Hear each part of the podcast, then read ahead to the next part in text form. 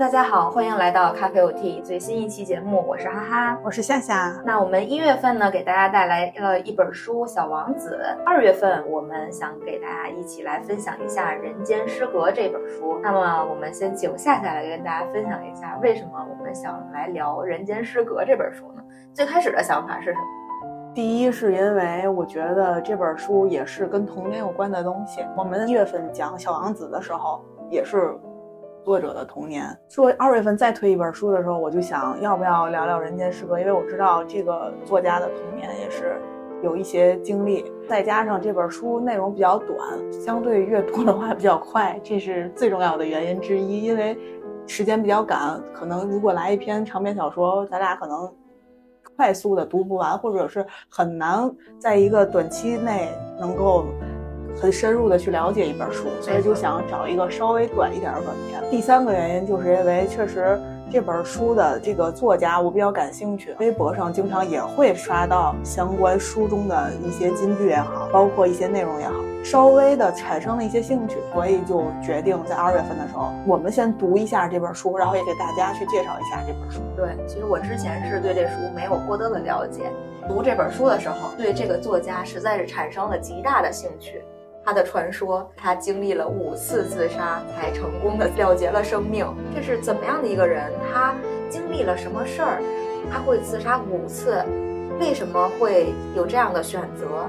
对对，就是很多很多对这个作者本人的这一种好奇。然后在了解到这本书的时候，就是相当于它是一种半自传啊，半自传式的这种嘛。也就是说，在这个书里也能。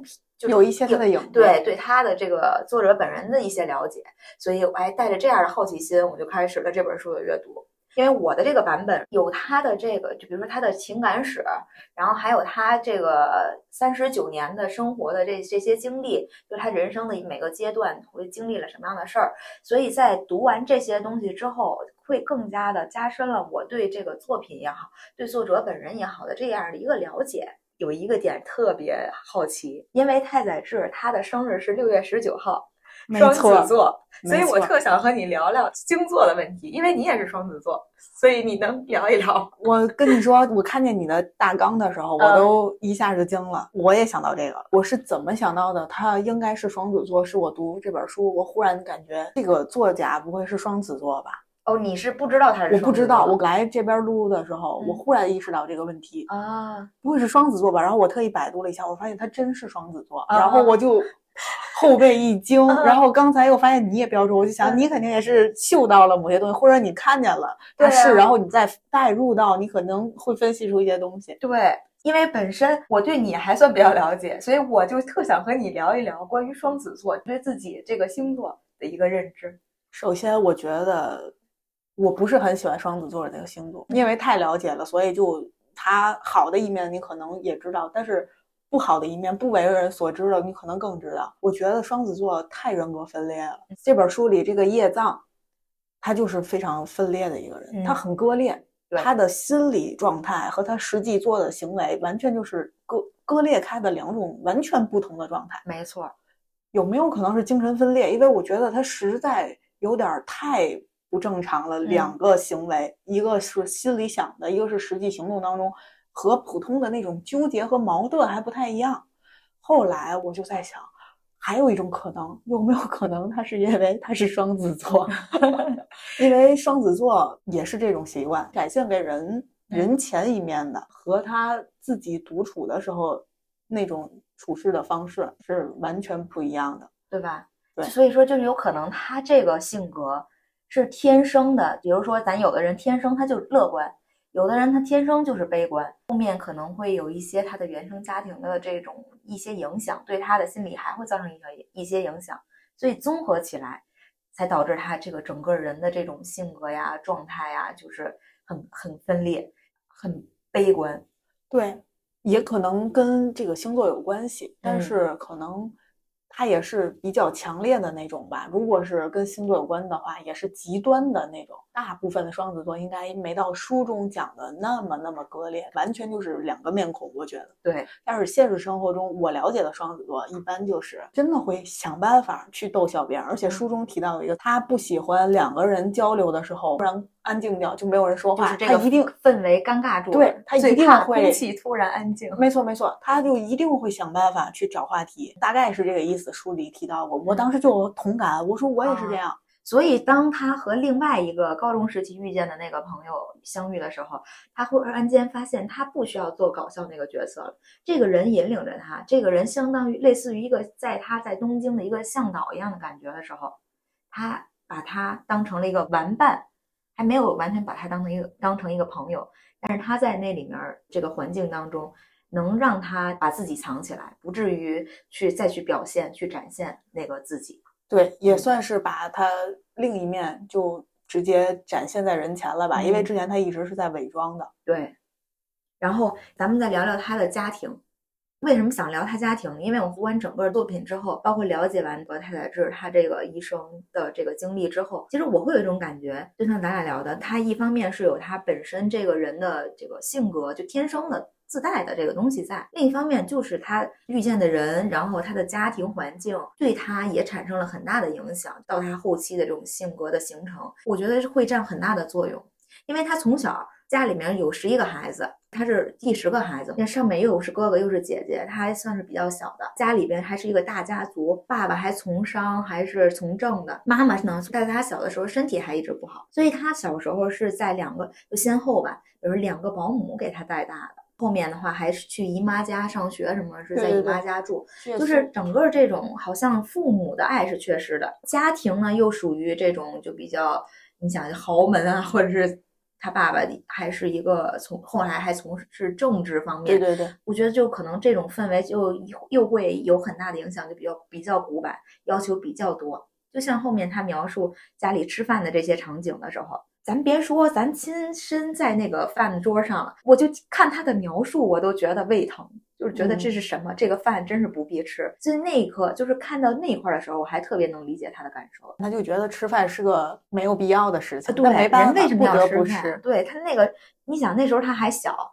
他就产生了这样的一个疑问，就是可见这个吃饭这个场景对他来说是多么难受，就是真是这种感觉。后来他爸爸在他十四岁的时候就生病去世了，相当于从十四岁开始，他们家就逐渐就就走下坡路，是不是？十四岁上初中，你想一个初中的孩子，那个时候也应该是叛逆啊，或者是怎么样的时候呀？所以我就是想通过他的家庭，咱们后面可以再讨论一下他的这个家庭对他的影响。嗯，对。咱们现在就主要先聊一下作家本身啊，然后一会儿咱们再进入到作品的这个过程。我就总结了一下，他一共两任妻子，三任情人，四个孩子，五次自杀。我就说这一个人一二三四五，他就都占全了。哇塞，我就觉得很好奇，这些人到底是什么样的人？在他的这个人生当中，除了家庭，就是父母兄弟的影响，那这些。女人又是另外一个非常有分量的部分。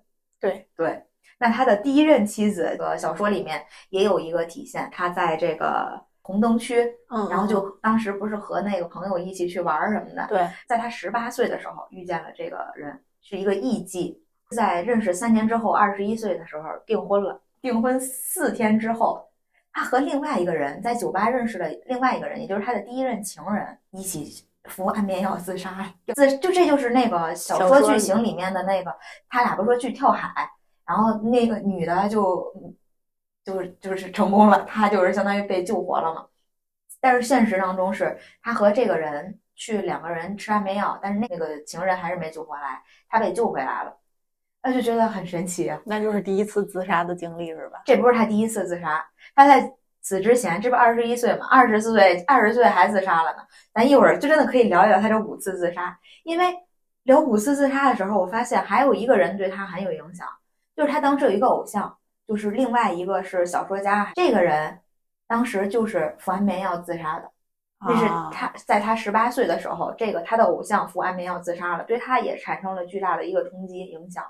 然后他在二十岁的时候是第一次自杀，第一次自杀。也是服用安眠药，嗯嗯，然后但是这个是因为什么呢？就觉得因为在小说里面，感觉他描述的他参加那种就是这种运动，就是什么地地下组织啊，或者这种运动，好像他描述的不是说他真心想加入这个组织。而是说他觉得这是一个有意思的事儿，还是怎么样的？就是并不是真心想加入。然后他第一次自杀是因为他觉得自己的家庭成分不好啊，他是他很他是其实是很受到了这个无产阶级思想的这种影响，马克思主义思想的影响。他就是觉得自己家庭出身特别不好，所以他选择了自杀啊，因为他认为他改变不了这个出身，对，所以只能去死。是的。而且你看，一方，而且他觉得他的偶像可能也是这么走的，是不是也有这方面的影响？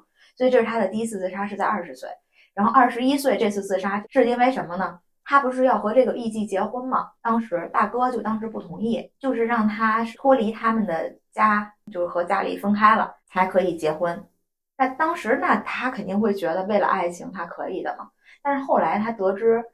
为什么大哥这么做？其实并不是因为看不上这个艺妓的身份，而是因为他参加了很多这种这个运动嘛，对他的家庭或者他哥本身后来也也有从政嘛，对他哥哥可能会有影响啊。然后他就会觉得得知了真相了之后又受伤了。然后也就是在他订婚了四天之后，他选择和这个情人一起又服服完眠药自杀。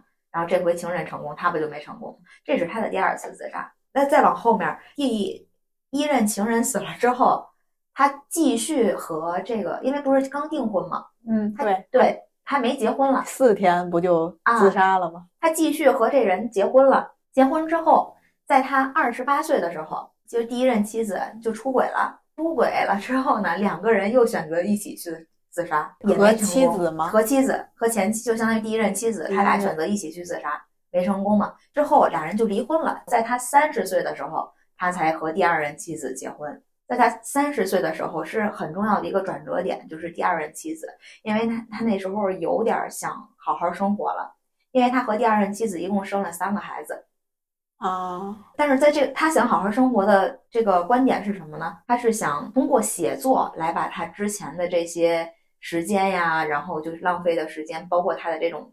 心情什么的，是通过写作来写出来，所以他在这个三十岁之后的这个，咱就说这九年当中吧，算是比较高产的一个阶段。但是他这过程中也没闲着，也是这个后面还有两个情人呢嘛，这不五一共五个女子嘛。对，他后面两个情人，一个呢是叫太田静子，这个静子是怎么回事呢？后来他还有一本书叫《斜阳》，斜阳就是静子的这个日记，他从人家日记里得到了灵感，然后写了这本书。静子和他还有一个私生女啊，第四个孩子啊，对，就是他的这个第四个孩子。这个私生女呢，后来也成为了一个作家，和他妈妈姓，叫太田智子。他们两个人之间的故事就没有特别多了。第三次自杀是他二十六岁的时候，是因为大学没毕业，就是毕不了业，然后呢又考，就相当于咱考考编制吧，或者是考招聘考试，还落榜了。这回选择的是上吊自杀。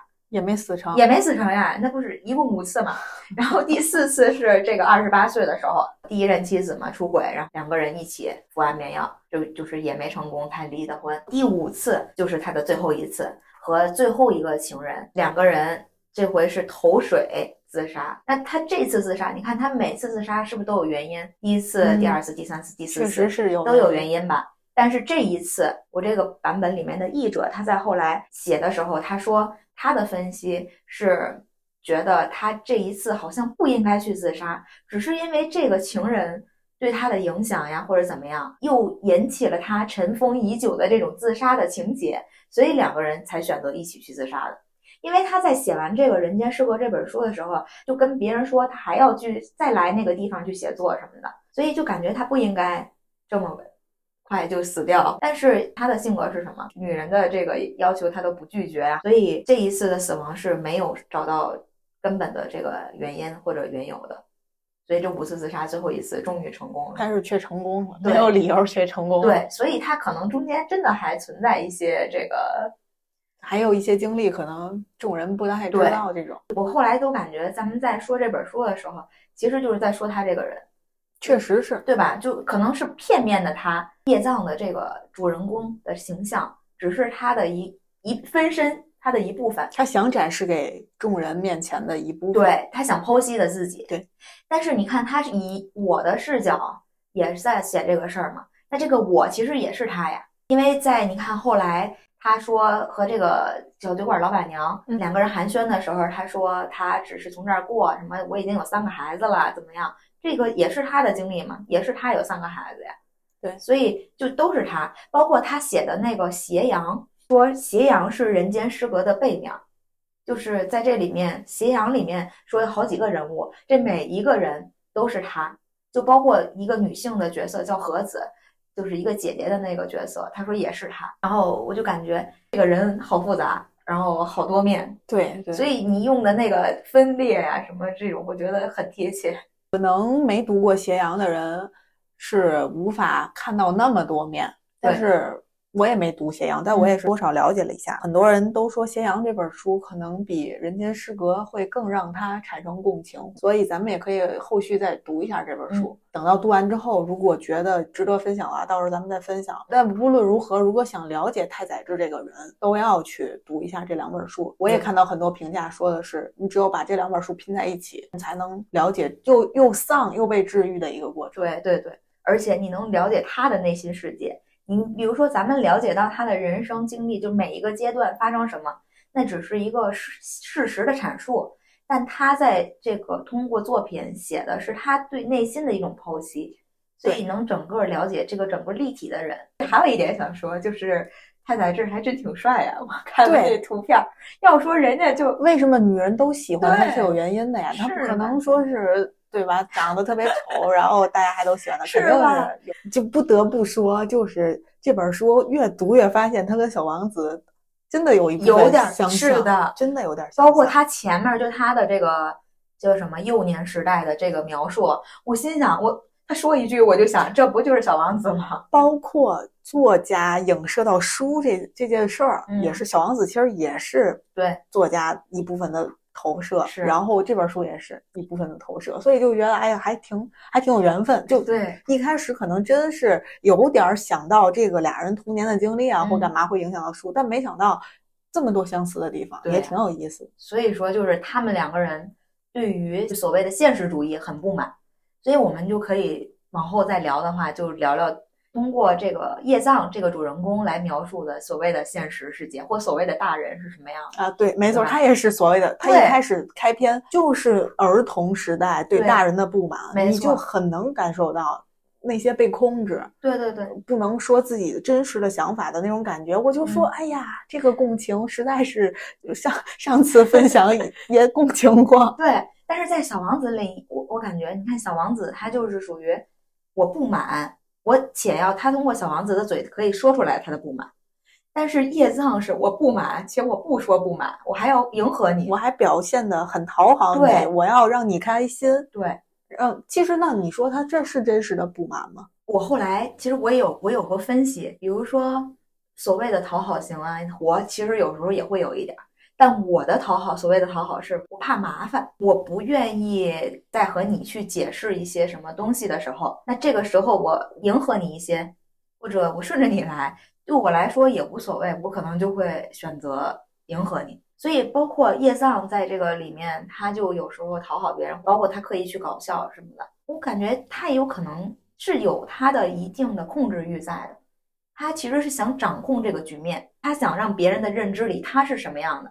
所以他会表现出那个样子来，嗯，或者比如说他不想让他的爸爸不高兴，所以他才会怎么样？他不想让别人失望，所以他才会怎么样？你看似是他在讨好别人，实则是他想控制这些人对他的一个看法，开拓了一个新的想法吧。我确实没像你这么解释当中想，我第一印象就是他就是讨好型人格，我也能够共情。我不知道这跟星座有没有关系，因为我觉得。有的时候我想一下，我自己也是一个讨好型的人，我不知道算不算像你说的怕麻烦。可能一开始我给我自己的解释是怕麻烦，但其实我可能就是这样的人。我觉得我大部分的时间都是在讨好别人，因为就像小说里写的，我心里不是那么想的。就比如说出去吃饭，从来不会反驳别人说这个我不爱吃，或者是不吃这个，我我有想吃的，从来不会说这样的话。其实这种就我就没法，你没法共情，但我是很能共情，因为我就是这样的人。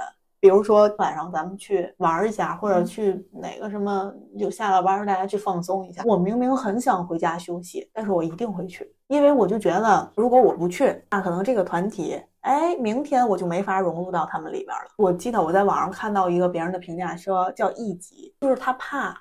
他和这些人不一样，所以他要想办法融入进去。那怎么才能融入进去？那就是牺牲自己，变成和他们一样的人。所以我觉得这也是讨好型人格的一个特点。他真的不是说是怎么都行，他是在尽力让你高兴，顺着你。而我就是这样的人，真的大部分的时间我都是这样，不管是跟谁我都是。所以说，你说完了什么异己啊，包括是就你对讨好型人格一个理解，就你的一个这种状态。我在网上看到了一条评论，因为我当时觉得这个评论说的还挺好的，是怎么看到呢？是我在说，就看到他写的第一句话，就是他的第一手机里面写的第一句话是，他说我以往的人生羞耻无数，我就很好奇的一点就是，为什么会羞耻无数呢？也就是说，所谓这个羞耻感是哪来的呢？你为什么会觉得羞耻呢？所以我就想看看别人怎么理解这个羞耻的。然后我就看到一条评论，我觉得他的这个说法我就能共鸣，或者我能理解了。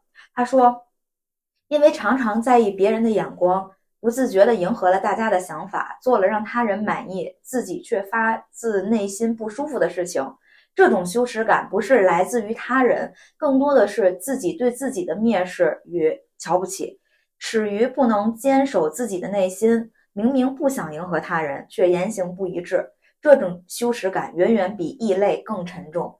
嗯，我能理解这句话，大概就是这种表达吧。因为可能我表达不出来他那么强烈或者更具象的这个行为。如果你沉浸到这本书，或者说你沉浸到这些你看似有些矫情的话，但是你去对号入座到自己的身上的时候，你就会有一些具体的事情，或者是你确实能感到对自己这些行为。不满，但是我后来又想，那真是真实的不满吗？那你又要去，你又真实的去做了，而且不是一次。你如果一次你做完之后你不满，你不做，但是你下次还这么做，然后可能我现在想的就是，那就是自己的一个面孔吧，那就是一部分的你，就是真实的。你即便不接受，或者你不想接受，但其实他已经和你共存了。我甚至觉得他都不是你不接受的，只是你不想接受的，或者你。就是比如说，有两个你，但那个你其实并不认可这个你，但这个你他还是你。我觉得是 是这种感觉。你别说我不，其实心里不想，你不想，可是你还是做了呀。对，哎，那你说有没有可能，这就是为什么很多人最后成为自己不想成为的样子，或者自己讨厌的那个人的样子？我觉得也也算是，而且这就是我为什么说我一开始就说我不喜欢双子座的原因，就是就是这样，因为这两个性格都太极端了，同时存在在一个身体里。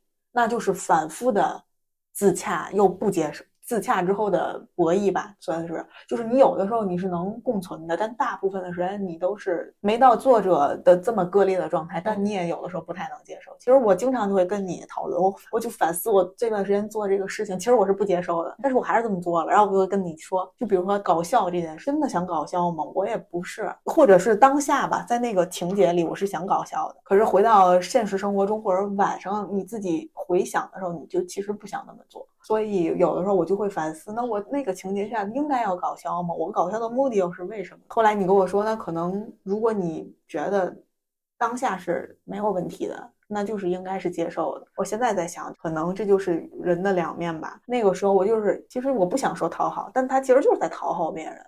你就想逗别人开心嘛？你明知道你那样说会显得自己有点肤浅，或者显得自己不稳重。但是你还是选择了说那种搞笑的话，或者去逗别人开心，然后你会觉得这也是一种社交手段，或者说会让你更如鱼得水一些。我赞同这一点。比如说咱们两个人的相处方式和有一群人聚会的相处方式，或者你的表达方式肯定是不特别一样的。那这个时候是为什么会这样呢？那有的时候就是因为你想活跃一下氛围。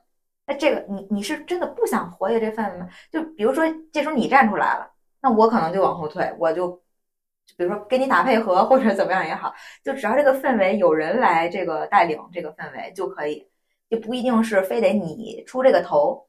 但是有的时候你的这种就是这种所谓我我感觉就责任感，就是在一个群体当中，然后你不你感觉你有这个责任让大家都开心，就哪怕今天都出来了，而就是那那句话怎么说？来都来了，你干什么要嗯或者很丧，或者不配合，或者是还自己弄自己的呢？就尽量让自己去融入到这个环境当中嘛。那这时候你就可能转变了这个心态之后，你就会觉得。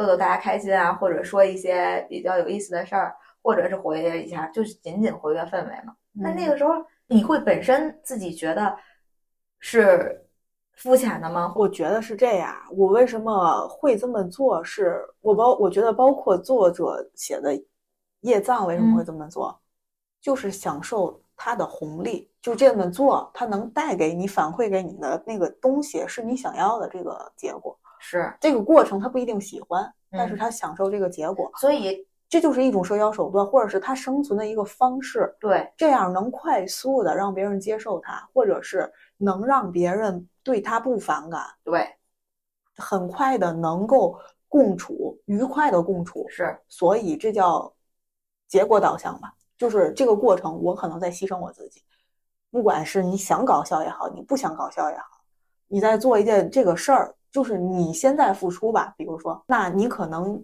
不是很想这么做，然后你做了之后，但是结果很好，你发现大家都很喜欢你，或者你很受欢迎，或者你很快融入到这个群体当中，那么下一次你还是这么做，然后你你还你会矫情的说，我不，其实我不是真心想这样。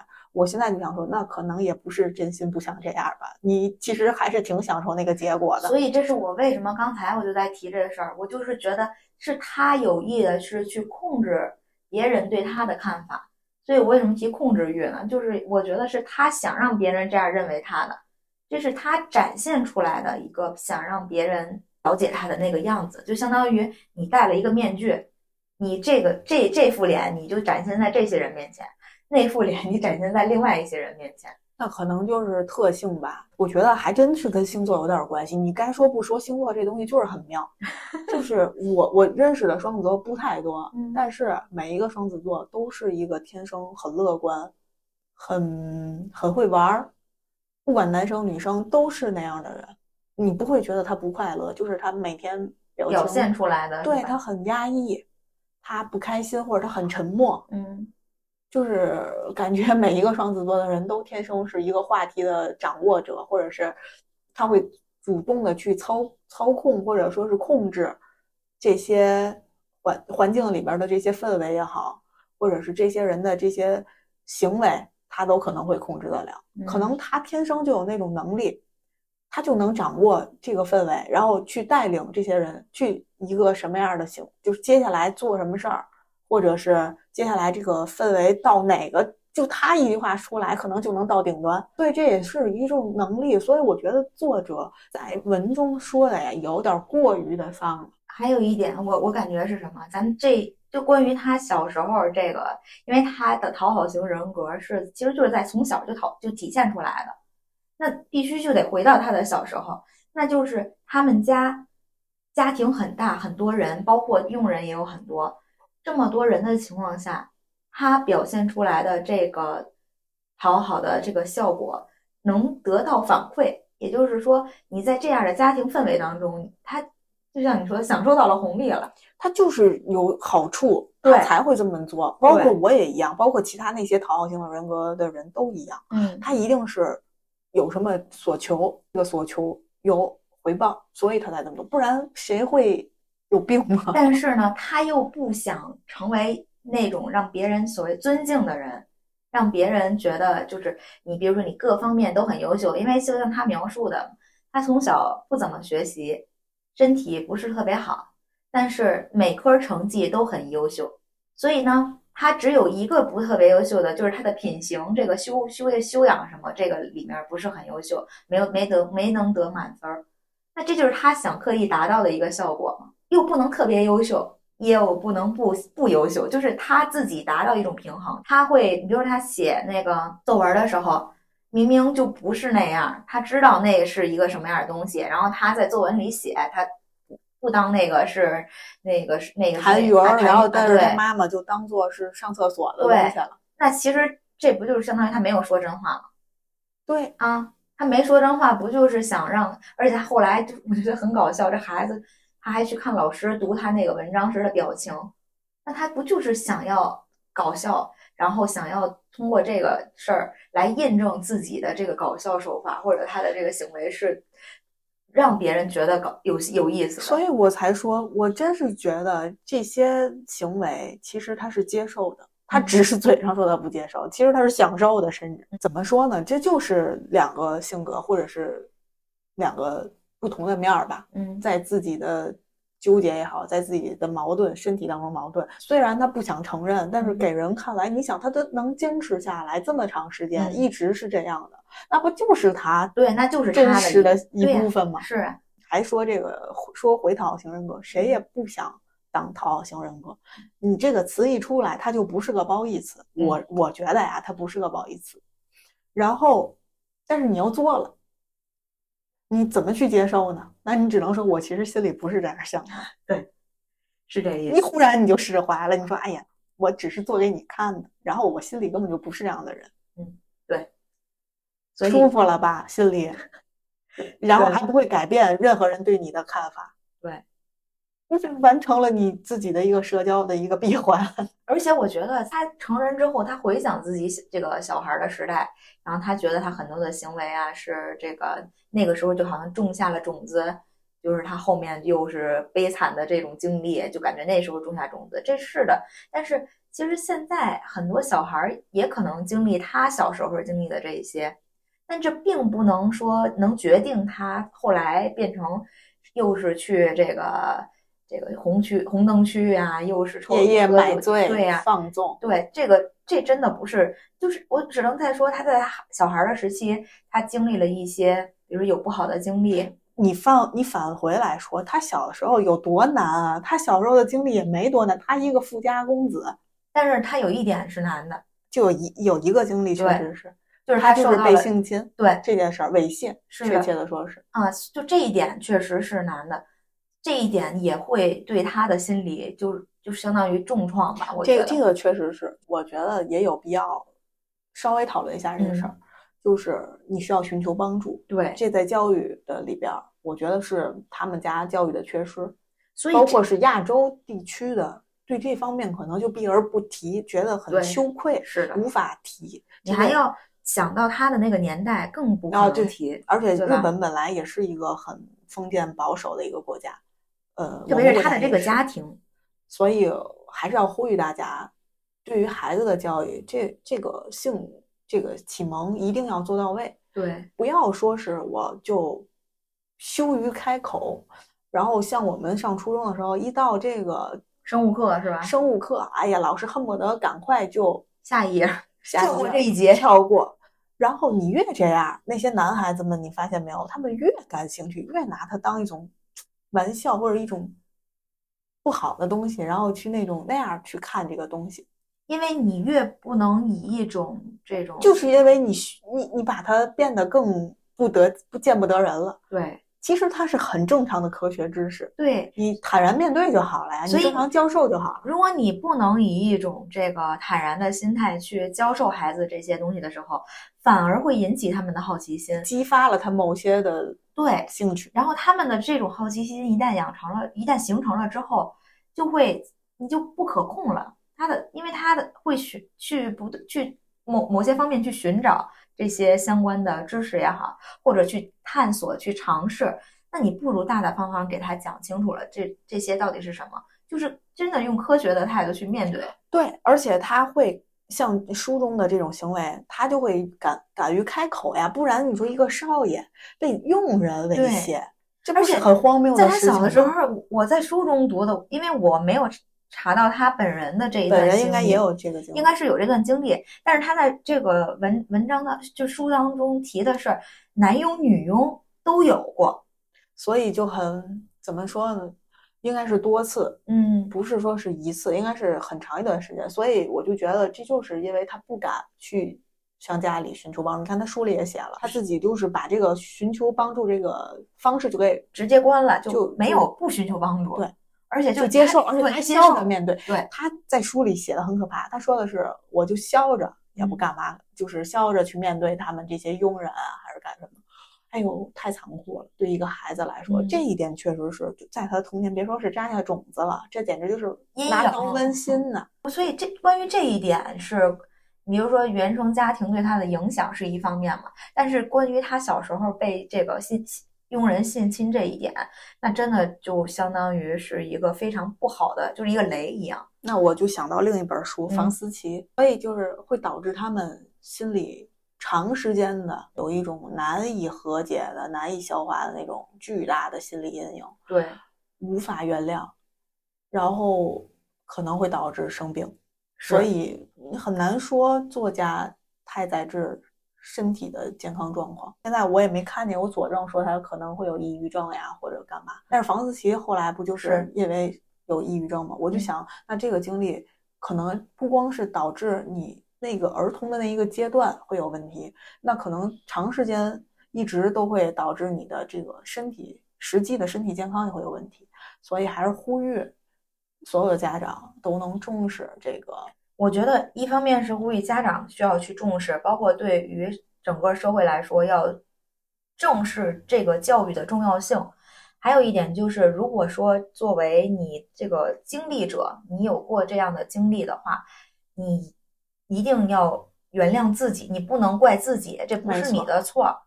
真的是因为很多时候他会对自己产生怀疑，那为什么不对别人这样，会这样对我，或者是他就反会产生各种各样的怀疑，我觉得会包包括他内心的一些这种变化，然后可能性格上也会产生各种影响。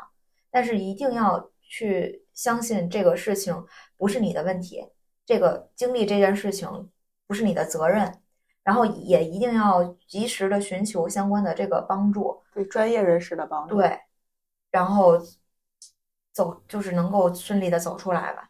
这就是其实这也算是带出了通过通过这本书带出的热点问题吧。一个是抑郁症，包括性教育，包括嗯这类的这个性侵这类的一些关注。一个是咱们前一个话题说的讨讨好型人人格对也是。其实刚才我说一半儿，我怕会产生不好的影响。我嗯觉得这个讨好型人格不是说是不好的事儿。如果你是这样的人，你不要觉得不好，太就是很又听到别人这么说之后，你又很难原谅自己，你又觉嗯得自己怎么可以这样？你就像文中说的，我有羞耻。其实不要。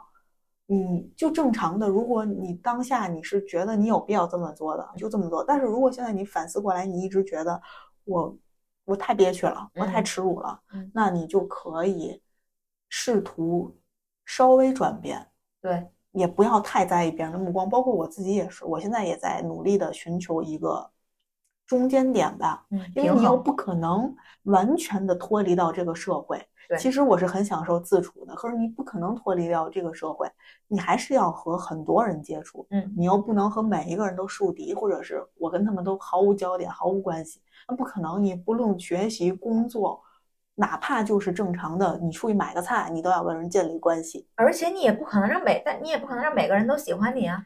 所以就产生了一个就是你不要太在意别人的目光，你当然不可能完全的。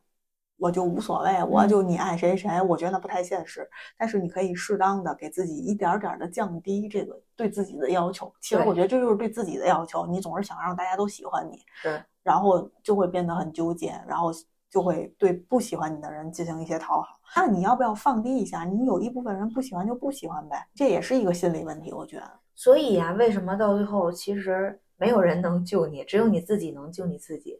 还是看你所追求的是什么吧。是，忽然有一个感触，就是因为我们现在社会当中会对很多就产生很多所谓的新的名词，就感觉反而倒给你框到里头了。对，你会觉得它是不好的一件事情。对，比如说现在我们说的这个讨好型人格，比如说我们之前提过的这种这个什么精神控制，就 PUA 你对对对对之类的，就好像是不好的一些词，但好像又是因为产生了这些词，给你这个人就给禁锢住了，或者让你觉得，哎呀，我就是这样的人，我就是不好。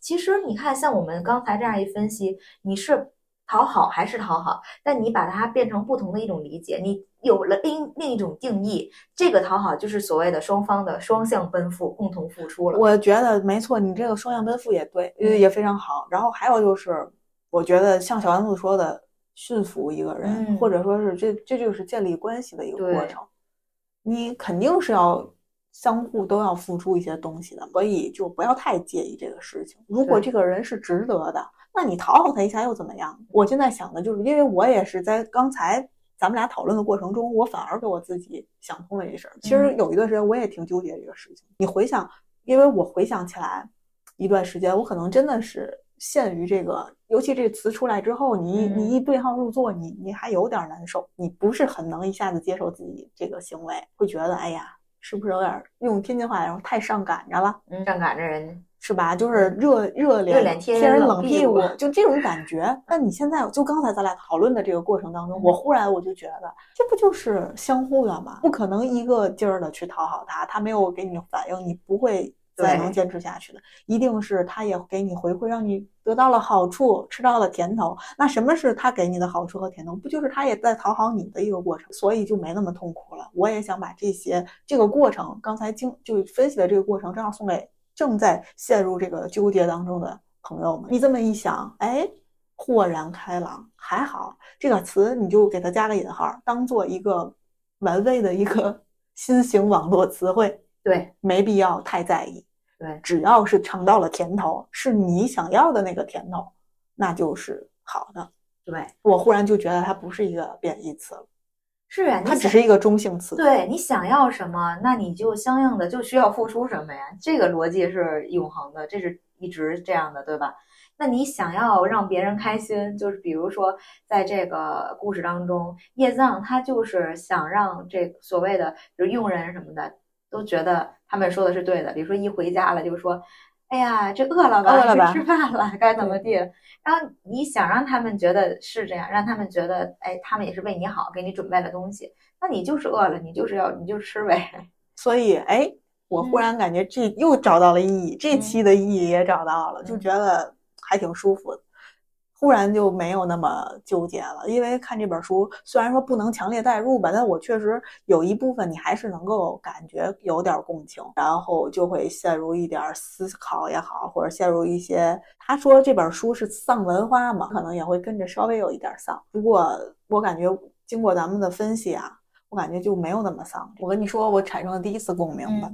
其实还不是读书的时候，在微博上看到那句话，他说：“若能避开猛烈的狂喜，自然不会有悲痛来袭。”当时一下子我就发现，我从小就有这个想法，我真的是从小就有这种中你了，不是击中我，是他我不会描述出来但，是是你想说的话。对，你知道我什么时候这个感觉最强烈？小的时候，好多人上我们家来，大家一起聚会或者聚餐或者干嘛，大家一起玩，好多小朋友一块玩。你可能从 早晨八点一直玩玩到晚上八点，一直都很快乐，疯跑，然后玩各种东西，然后聚会结束的时候场嘛，大家就都回家了。那一刻，我心里特别空虚，嗯我就在想，不是失落，是空虚。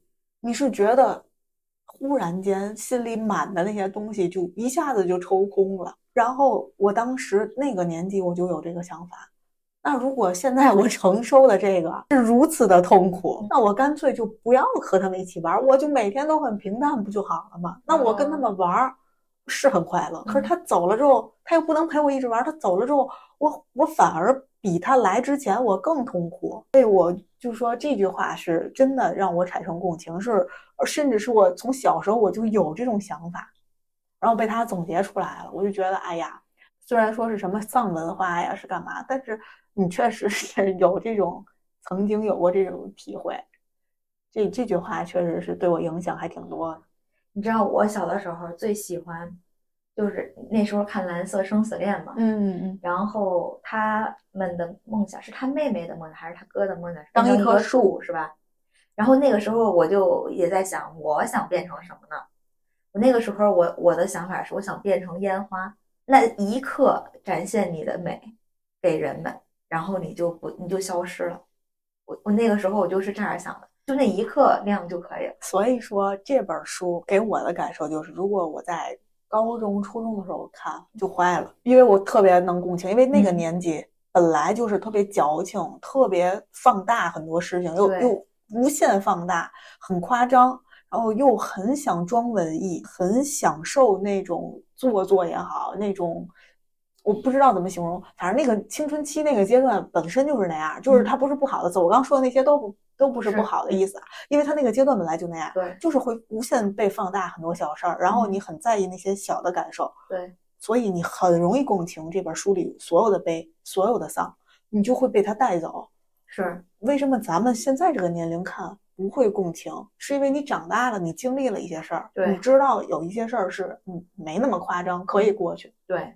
而且你相对来说，你的这个人生是稳定的，你对你已经固定，你情绪也是稳定的，所以我就哎，我现我现在我就想，幸好我是在这个年龄看的，我要是在那个年龄看，因为本身我又是跟他又是一个星座，又有很多事情多少能能共鸣。一些了，嗯我就觉得很恐怖，因为那样我真的有可能就也把他当做我的偶像了呗。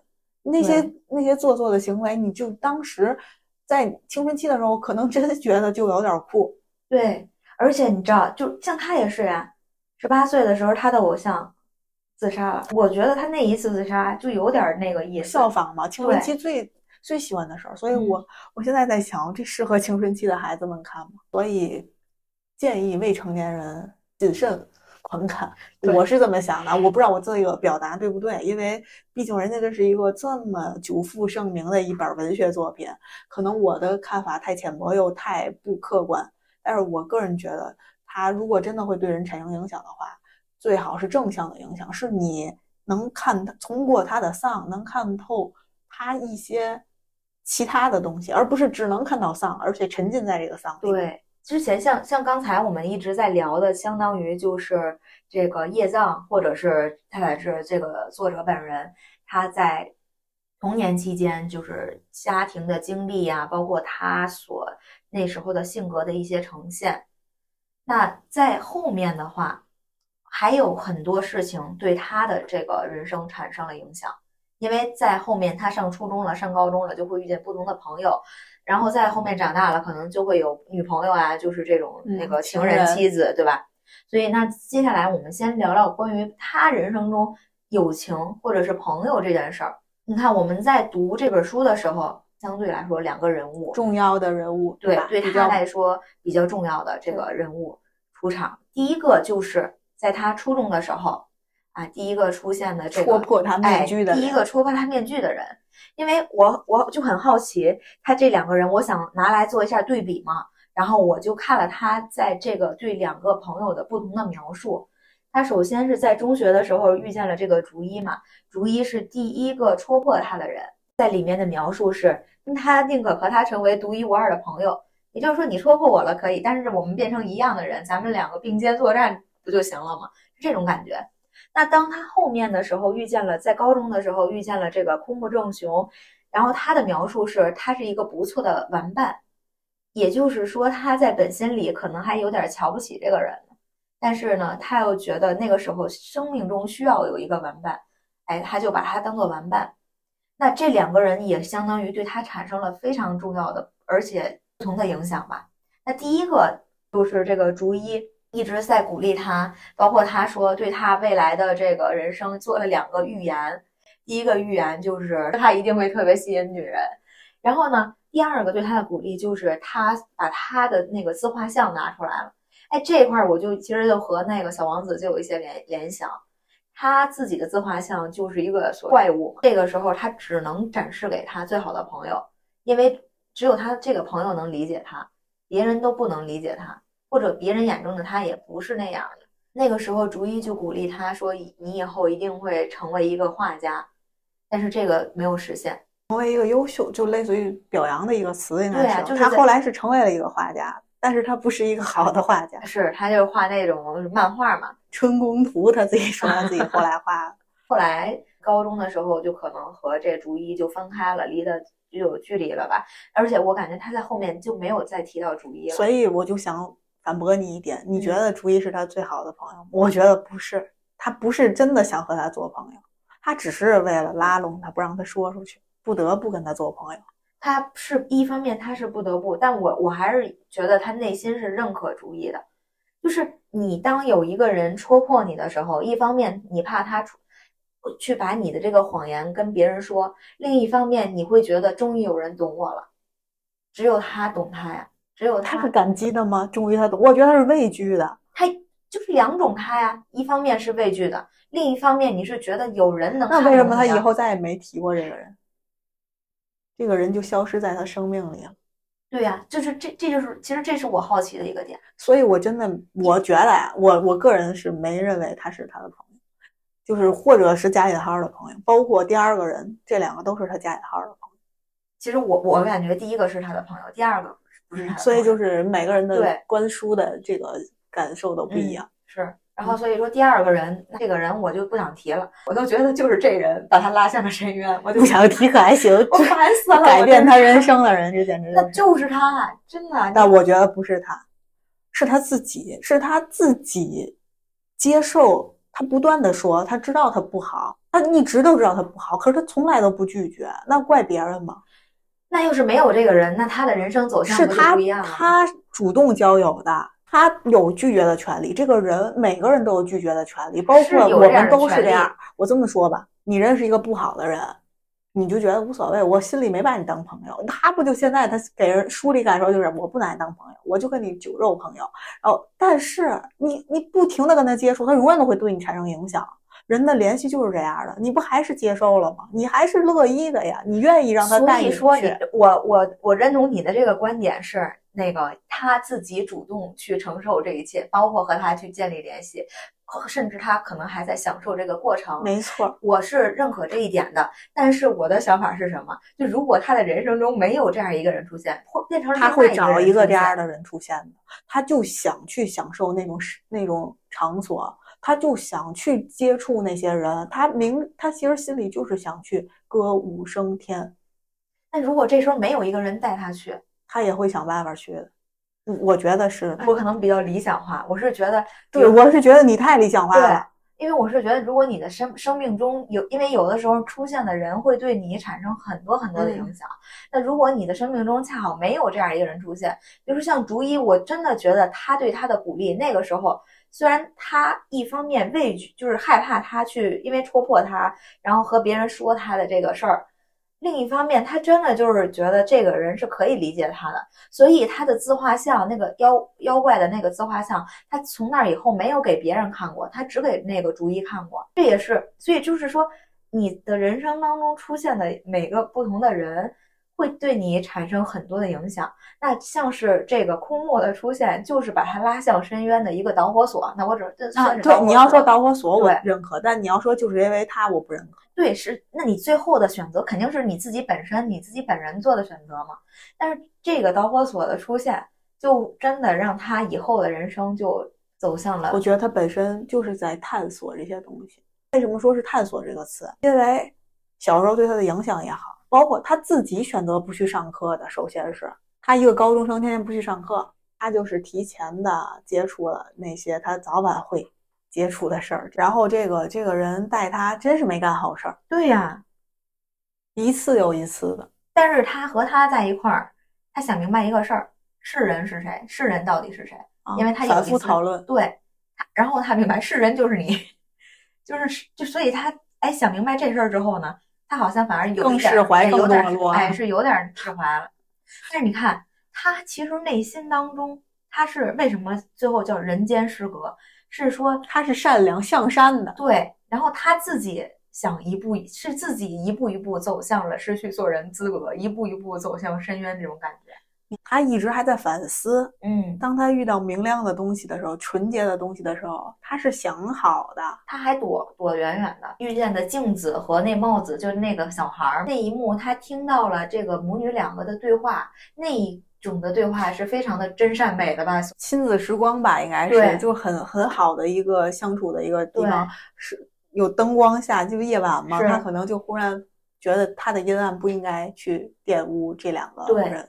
然后你看，像是这谁啊，叶藏，这里边除了朋友，除了家人，那他还有一个角色是非常重要的，在他的这个人生经历当中，就出现了无数的女人，嗯，因为他就是流连在这种这个场所当中嘛。那就会经历很多很多的女人，包括他的自杀，很多次都和女人相关。每一次都是真爱。哎，宝哥哥嘛，这不是？要我说他没法拒绝女人，好像是啊，对他不，他不不怎么拒绝。包括他在初中的时候，在他姨妈家借住，有两个表姐，表姐带来的一些人，他都不会拒绝，然后就一起聊天，就是这。我觉得他好像有点享受被人围绕的感觉，对，是吧？或者说是。他天性使然吧，因为他本身长得就好看，呃，很讨女人的欢心，再加上他这种风流的作风，而且他本身本来就，我觉得他这样的一个经历，你想想啊，到他壮年的时候，那就是抑郁的那种气质，肯定能体现的淋漓尽致哎，忧郁男子，忧郁王子，对呀，忧郁王子，又落魄，又又但是落魄又又长得又精致啊。所以说本就能本身会画画，本身就能激起别人的这种保护欲啊！对对对对，你真正的对他作者本身了解了，然后读完了整个这个《人间失格》这部小说，对于叶藏这个主人公这个角色有了解了的话，你整个都都看完了之后，哦，你才能再坐这儿想想，哦，这是《人间失格》的意思。嗯，对对对。你刚开始说《人间失格》，你会说怎么是？怎么叫为什么叫人间失格？就可能没有这么强烈的这种感受。我觉得这翻译也翻译的挺妙的。嗯，真是最后是一步一步，就失真是失去了做人的资格。他确实是挺对不起他自己的。对，因为在很多时候是你自己有这个掌掌主主动权的嘛，就像是说你是自己放弃另外一条路的。对。我觉得还有一个话题就是心理层面的这个问题，是我们以后可以展开去聊一聊的。比如说原生家庭对一个人的影响，包括你就是在这个人生成长过程当中遇见的不同的人呀，或者是不同的事情的经历，对你来说产生的一种种心理影响。所以我们可以根据这个就是心理层面的问题，在后面来一期进行讨论。好，以后等到。咱们积攒一段时间，嗯嗯，更多的一些能够，咱们先输入一些东西，才能再再输出给大家。对，至少比如说可以聊一聊我们两个人在处理某些问题的时候的一些方法，我觉得就可以给大家参考一下。对，然后最后本期节目的最后呢，就是我们这次的必备环节，就好物分享的环节。那这期你有准备给大家分享什么东西吗？我分享了一个，当你很。压抑或者很空虚的时候，一个解决打发时间或者是让自己放松的一个方式。而那个电脑系统自带的那个扫雷啊，蜘蛛纸牌哦，蜘蛛纸牌，它是真的会让我觉得放松，而且是不想任何东西，然后你整个人就沉寂下来。而且最重要的是，当你通关之后，它会放花，就觉得倍儿快乐，你就解压了。对，特别解压，而且你你就脑子全都沉浸在你 K。圈抠，那个时候你还真的是挺舒服的，不会觉得会有别的东西影响你。我有的时候甚至就心情特别不好的时候，我就喜欢玩两把那个。然后有的时候，但是也也有可能会刺激到你更生气，越玩越玩越过不去，过不去。但是好在你就不会再想别的乱七八糟的东西了。这个时候不能玩扫雷，因为一会儿就炸了，一会儿就炸了，你整个人你就是被他牵着走了就。对，就我小时候也特别爱玩那个，我们叫空荡接龙吧，那是有那个，但我是蜘蛛，就是蜘蛛纸牌。但我小时候玩的是空荡接龙，然后就给它弄成这一条线嘛那种，然后最后它咵都碎掉，对对对对对。但我我是蜘蛛纸牌是最后给你放花，一会儿大家可以试试，又不因为这个很方便，每个人电脑上都有。对对对，没有成本，就是时间成本。回家可以再玩一玩，可以试试。对。我和大家分享的是一个这个节目，一个节目的名字叫《我在岛屿读书》。我当时是在微博上还是在哪，就先看了一个片段，然后就比较感兴趣。说关于你和一本书相遇这件事儿，每个人在你人生当中都会和不同的书相遇，但有的书呢是每个人都说好的，但你可能觉得啊，我没有产生共鸣，或者我没有 get 到哪儿就好了呢，或者是这样。然后这时候余华说，可能是你没有到和这本书相遇的年龄，但是可能你再过一段时间，你再去看他的时候，你可能就能与他相遇了。然后他就是说，他自己和鲁迅相遇的时候是在他三十五岁的时候，在此之前他都没有鲁迅的书，他三十五岁的时候开始读鲁迅的作品，然后他说那一刻他与鲁迅相遇了。因为之前他鲁迅可能就是一个榜样或是一个标榜，就站在那儿的一一个形象，但是在那时候他读完了之后才真正相遇，所以我也感觉就这句话也挺就是能治愈很多人的焦虑，就说哎他说这书好，但我怎么没读懂或怎么样，那只是时机没到，嗯，再过一段时间你可能就与他相遇了。这就是我的分享，也希望大家后面也是多多去看一下这个节目，还挺不错的。好，嗯，那以上呢就是我们今天和大家分享的，包括《人间失格》，包括我们两个人的好物分享，这过程中也产生了很多讨论。那么今天的节目就到这里啦，希望你在忙碌的日子里不要忘记多喝热水。感谢下期再见，拜拜，拜拜。